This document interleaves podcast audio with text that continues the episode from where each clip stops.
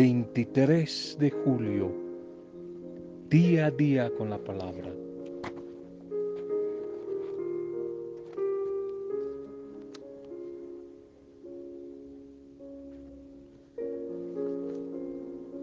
Pero todo debe hacerse siempre de una manera apropiada y con orden.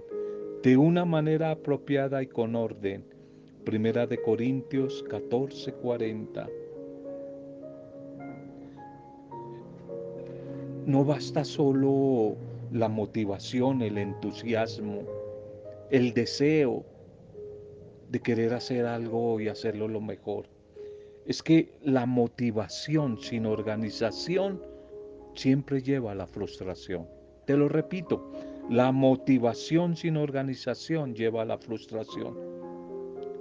Y entonces, ¿qué principios debe seguir un animador, un motivador, un líder, un influencer cristiano, con el fin de asegurarse de que todo se haga, quizás como dice San Pablo? ¿Qué es lo que dice San Pablo? Que todo se haga de una manera apropiada y con orden. ¿Qué se tiene entonces que hacer? ¿Qué se tiene entonces que mirar, que ordenar? Pues lo veremos a partir de la otra semana. Algunas ideas o elementos de cómo ejercer ese servicio, ministerio del liderazgo, de la animación, pero teniendo siempre presente la clave de el orden, hacerlo de una manera apropiada y con orden.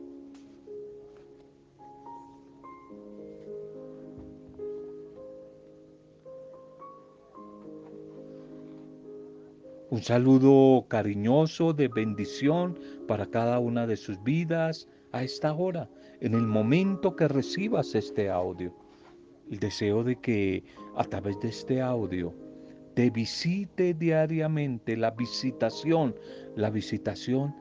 de la buena noticia de nuestro buen Dios. La visitación llegue a tu vida, a tu familia, de tiempos mejores, de tiempos de esperanza, de tiempos de ilusión. Saludo a las familias, saludo a los diferentes pequeñas comunidades, grupos pastorales, a todos los que les llega este audio, microempresarios, los amigos misioneros, a todos los que no tenemos todavía la bendición personal de conocernos, pero que entramos en comunión a través de este audio. Un saludo para ustedes, los que están en otros países, en la distancia, recuerdos para cada uno de ustedes, allí en Los Ángeles, a Marta Beltrán. Saludo para ti, allí en Madrid, a Yolandita Mateos. Saludo y bendición para ti. Creo que también en Estados Unidos, Yolandita Betancourt. No recuerdo en qué parte estás ahorita, Yolandita. Nuestra oración, nuestro recuerdo para ti y por toda tu familia. Saludo para todos ustedes, nuestra intercesión por todos los que están viviendo momentos difíciles, días duros. Te recuerdo que no estás sola, solo. El Espíritu del Señor, a través de muchas personas, estamos orando por ustedes. Les estamos acompañando en este tiempo difícil, orando unos por otros. Ánimo, seguimos pidiendo por la vida de Anita, por la salud de Lucilita, de Lucerito, de Rosadito, de todos nuestros enfermos, todos los que de una u otra manera tenemos o padecemos algún quebranto de salud. Ánimo que muy seguramente en la fidelidad de nuestro buen Dios, Dios es bueno, Dios es fiel. Tiempos mejores van a llegar. Ánimo. Saluda a los que hoy están de cumpleaños, celebrando quizás alguna fecha especial. Un bendecido nuevo cumpleaños, un bendecido día para todos ustedes. Segundo mensaje para hoy, la llamada urgente. Una llamada urgente. Evangelio de Lucas, capítulo 12, versos del 19 al 20. Vida mía, alma mía, Muchos son mis bienes, muchos bienes que tengo guardados. Por eso, alma mía, vida mía, alégrate, regocíjate, decía un hombre rico al contemplar toda la abundancia de sus graneros. Pero Dios se acercó y le dijo: necio, necio, esta noche vienen a pedirte tu vida, tu alma, y todo lo que has guardado, todo lo que has acumulado y todo lo que has provisto. ¿Para quién será? ¿Para quién será? La llamada urgente. Un conocido con quien compartí en un tiempo, el esposo de una muy buena amiga, un hombre lleno de salud y lleno de fortaleza, sufrió hace unos años de repente un infarto, muriendo en el acto. Este infarto le sorprendió en la calle, fue fulminante este infarto. Fue un golpe muy duro para su esposa, para la familia, recibir la noticia de su fallecimiento. Pues ellos no esperaban que eso ocurriera, algo tan inesperado, si gozaba de buena salud. La verdad es que ni tú ni yo, ninguno de nosotros, ni tu familia ni la mía, estamos exentos de que nos pueda ocurrir algo parecido, situaciones semejantes o con las que no contamos. La vida nos da a menudo muchas sorpresas. La vida sí que nos sorprende. No sabemos cuánto tiempo viviremos, ni tenemos garantizada la salud. Vemos tantos casos a nuestro alrededor que confirman esta triste realidad, que nos íbamos a imaginar hace 3 años para atrás, de esta pandemia, de este COVID, tantas vidas de conocidos que no se lo imaginaban, y de un momento a otro vino y se lo llevó. Es que la vida nos da muchas sorpresas. No sabemos definitivamente, eso es verdad, cuánto tiempo vamos a vivir más, si vamos a gozar de una mejor salud. Es que vemos tantos casos a nuestro alrededor que confirman esta realidad, esta triste realidad de la enfermedad y de la muerte, no solamente de la vejez, porque la muerte se está llevando a niños, la muerte se está llevando y se ha llevado a muchos jóvenes. Por eso, este texto del Evangelio, que nos recuerda la parábola de un hombre rico, el capítulo 12 de Lucas, un hombre muy rico, que tenía una obsesión de acumular y guardar riquezas sin ninguna tregua, sin ningún descanso. Trabaje, contemple sus riquezas, guarde, acumule. Y en esta parábola Jesús nos sorprende llamando a este hombre necio. ¿De qué te sirve todo ese trabajo? ¿De qué te sirve todas estas riquezas?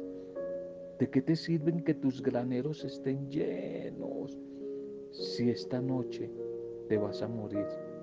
Y lo que tanto y tanto has trabajado, has sudado tu trabajo, has guardado y has acumulado, ¿para quién será? ¿Para quién será? ¿Para qué cuartos, quintos? ¿Cuántos testimonios no conoce uno? De que por allá apareció como alguien de la tercera, cuarta generación, que no tenía que ver absolutamente nada con la familia y se quedó con las propiedades, con la lucha, los esfuerzos, las ilusiones, el trabajo de otros. ¿Para quién será? Todo lo que trabajes, no necesariamente para los hijos, sino a veces detrás de los hijos llegan otros terceros. y detrás de eso llegan otros. Conozco de muchísimos casos que otros que no tenían que ver nada se quedaron con lo poco, con lo mucho que alguien guardó y acumuló. ¿De quién será, te pregunto? ¿De quién será todo lo que tú guardas? ¿De quién será todo lo que tú estás acumulando? ¿De quién será? ¿De quién será? Nada de lo que tenemos en esta vida, nada de lo que guardamos, de lo que decimos poseer en esta tierra, nos podremos llevar cuando partamos. Por eso, este es un día privilegiado donde nuestro buen Dios nos ofrece de nuevo la oportunidad de vivir una vida bajo su dirección, bajo sus parámetros. Hoy el Señor nos quiere de nuevo hacer una llamada urgente, esas llamadas urgentes que a veces recibimos en la vida. Hoy es la llamada de Dios, una llamada urgente. Una urgencia a reconocerle, una urgencia e invitación a tenerle en nuestra vida, a reconciliarnos con Él, a poner nuestra vida, nuestra confianza en Jesucristo y a tener la paz, la única, la verdadera paz, aunque las circunstancias hacia afuera sean adversas. Él nos quiere dar de su paz. Creemos que si Jesús el Señor fue solo una leyenda, tal vez un soñador, un buen tipo, un hombre bueno o un invento de la religión, eso no nos va a servir para nada. Pero por lo contrario, si creemos que Jesús es quien dice ser, es decir, el Hijo del Dios vivo, el Salvador, el Mesías, el camino, la verdad, la vida eterna, que está por encima de todo, incluyendo la religión. Eso sí nos sirve. Si creemos que Jesús murió por ti, por mí, como signo de amor y que resucitó de los muertos y vive hoy y está a la puerta de tu vida, de tu familia, como dice el Apocalipsis 3:20, estoy llamando a tu casa, estoy tocando a tu vida. Si tú escuchas ese llamado y me abres, voy a entrar, voy a cenar contigo. Si yo creo eso, si yo creo eso de Jesús, entonces puedo de verdad empezar a vivir.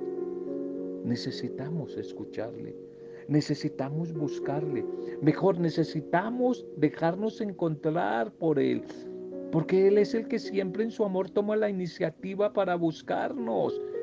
Déjate hoy encontrar por Él, déjate encontrar por Él.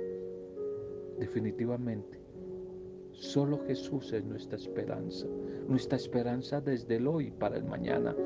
Cuando sigan pasando los años, cuando aparezca la enfermedad, cuando aparezca para algunos la vejez y cuando algo que no le podemos sacar el quite, cuando aparezca la muerte, Él va a ser nuestro Salvador. Por eso, Él es nuestra gran esperanza. Su gran promesa sigue hoy vigente para ti, para tu familia, para los tuyos, para mí. Su gran promesa, esa promesa de Mateo 28:20. Yo estoy con ustedes todos los días, cada día, día a día. Yo estoy con ustedes cada día, hasta el fin del mundo. Estoy con ustedes todos los días, hasta el fin del mundo. Hoy, el Señor, a través de su Espíritu, tal vez a través de este audio, está haciendo una llamada urgente, de esas llamadas urgentes, urgentes a tu vida, a tu casa, a tu familia. Es una llamada urgente, tómala, acéptala. Tal vez mañana puede ser demasiado tarde. Jesús nos llama urgentemente a seguirle, ahora que podemos hacerlo, antes que nos sorprenda la muerte, ahora que podemos hacerlo.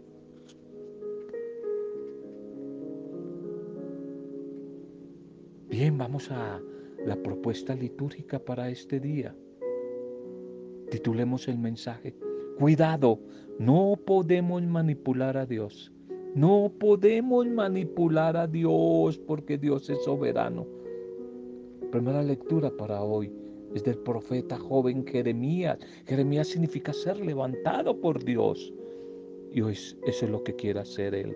Levantar esas áreas, esas situaciones de tu vida que están desanimadas, que están como por el piso, que nadie da, empezando por ti misma, por ti mismo, un centavo, un peso. Dios quiere levantar el ánimo en tu vida, la esperanza, la fe, la ilusión. La primera lectura entonces es Jeremías 7, 1 al 11. ¿Creen ustedes que es una cueva de bandidos el templo que ha sido dedicado a mi nombre? Palabra que el Señor dirigió a Jeremías. Ponte allí a la puerta del templo y proclama allí lo siguiente. Escucha, Judá, la palabra del Señor. Los que entran por esas puertas para adorar al Señor. Así dice el Señor del universo, el Dios de Israel. Enmienden su conducta, corrijan sus acciones y habitaré entonces con ustedes en este lugar. No se crean seguros con palabras engañosas repitiendo, es el templo del Señor, el templo del Señor, el templo del Señor. Si enmiendan su conducta y corrigen sus acciones, si juzgan rectamente entre un hombre y su prójimo, si no explotan al forastero, al huérfano y a la viuda, si no derraman sangre inocente en este lugar, si no siguen a dioses extranjeros para su mal, entonces así habitaré con ustedes en este lugar, en la tierra que di a sus padres, desde hace tanto tiempo y para siempre. Miren ustedes, se confían de palabras engañosas, palabras que no sirven de nada, de modo que roban, matan, juran, adulteran en falso, queman incienso a Baal, siguen a dioses extranjeros y desconocidos, y después entran a presentarse ante mí en este templo, un templo dedicado a mi nombre, y se dicen, aquí estamos a salvo, para seguir cometiendo esas abominaciones. ¿Acaso creen que es una cueva de bandidos este templo dedicado a mi nombre? Atención, atención, que yo lo he visto todo. Oráculo del Señor. Amén. Amén. Esta profecía de Jeremías, el joven Jeremías, hoy denuncia sin ningún temor, con valentía, una gran equivocación que tenía el pueblo de Israel. Ellos creían que haber construido el templo era signo de bendición, que era signo de prosperidad, era signo de seguridad. Y que al tener a Dios bajo su dominio, Él, de alguna manera, debería siempre actuar según sus intereses, los intereses del pueblo. Querían manipular a Dios.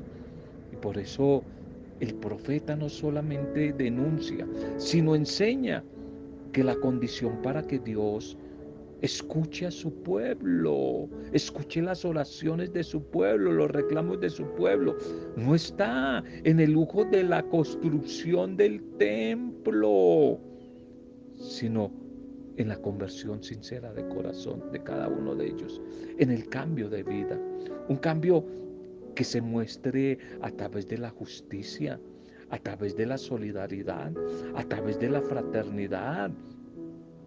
Dios refuerza su mensaje, haciéndonos tomar conciencia de que Él se da cuenta, Él no es ningún tonto, no es ciego, no es ningún bobo.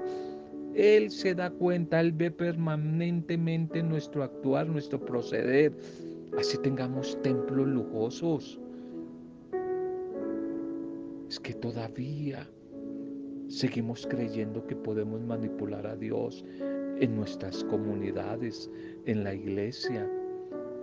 Hemos sembrado la idea que quienes sirven, quienes colaboran, con más generosidad en la construcción de la iglesia, de los edificios destinados al culto sagrado, o quienes más ayudan al sostenimiento, más dan en las obras sociales. Ellos están protegidos o cubiertos de bendiciones, de esas bendiciones que se encuentran excluidos de las mínimas responsabilidades de la justicia con su familia y con sus empleados. Es que a veces creemos que porque oramos, que porque cargamos la Biblia, que porque cantamos unas alabanzas, estamos eximidos.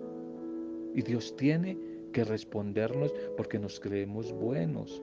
Y que los que no lo hacen, los que no van al templo, que ellos son los que les va a ir mal. A veces seguimos teniendo esa idea, ese pensamiento. Dios, ¿qué hace? Sí, es verdad, salir el sol sobre malos y buenos, pero Él sigue esperando nuestro cambio, que corrijamos nuestras acciones. Sigue esperando que busquemos actuar según su voluntad, según su voluntad. Y eso es lo que precisamente Jeremías denuncia. Esas falsas seguridades del pueblo, y les muestra su pecado, les denuncia su pecado. Seguramente se trata de un periodo de la misión profética de Jeremías que va a coincidir con los tiempos de un rey como Joaquín, un rey que no fue fiel a la fe, no fue fiel a su pueblo, no fue fiel a la religión. Y Joaquín como que va a ser el símbolo de una sociedad decadente, corrupta en sus costumbres y en su justicia social. Ellos creían en esa falsa seguridad, la falsa seguridad que se basaba en colocar al templo como Dios. El gran aprecio sobre todo al templo. Y el profeta les grita que no deben considerarse a salvo allí en el templo, así el templo sea hermoso. Es que ellos pensaban, quizás como piensan algunas personas hoy, que el templo era como un talismán que les traía buena suerte, que les iba a librar de todo mal. Se confiaban del poder externo del templo, de las palabras engañosas que a veces se predicaban allí en el templo y que no servían para nada. Lo que ellos tienen que hacer más bien es, pues sí, valorar el lugar de encuentro, cuidarlo, pero más que eso, tener una vida honesta, tener una existencia diaria que les permita ser fieles a esa alianza que han hecho con el Señor. Juzgar con misericordia y con bondad a los demás. No explotar a los débiles. No derramar sangre inocente. No robar. No adorar a dioses falsos. No quemar incienso a los baales. Entonces, de esa manera quizás va a ser escuchada la oración que se hace en el templo. Por eso va a decir el profeta, Dios a través del profeta, ¿crees que este templo es una cueva de bandidos? Eso es lo que Jesús más adelante va a hacer con el templo, cuando anuncia la destrucción y saca a los mercaderes. Ese templo que dice que lleva mi nombre. ¿Qué dirá Jesús de muchos templos materiales de hoy, muy lujosos, donde se explota, donde se aprovecha de la ignorancia del pueblo, donde tratan a los débiles como borregos para que sigan ciertas normas? Bueno, tema complicado, no me meto más bien en más problemas. El Evangelio para hoy, Mateo 13, 24, 30. Déjenlos crecer juntos al trigo y a la cizaña hasta el tiempo de la siega. Dijo Jesús proponiendo otra parábola a la multitud. El reino de los cielos se parece a un hombre que sembró buena semilla en su campo, pero mientras los hombres dormían, un enemigo fue y sembró cizaña en medio del trigo y luego se marchó. Y cuando empezaba a verdear y se formaba la espiga, apareció también la cizaña. Entonces fueron los criados a decirle al amo, Señor, ¿no sembraste buena semilla en tu campo? ¿De dónde sale entonces la cizaña?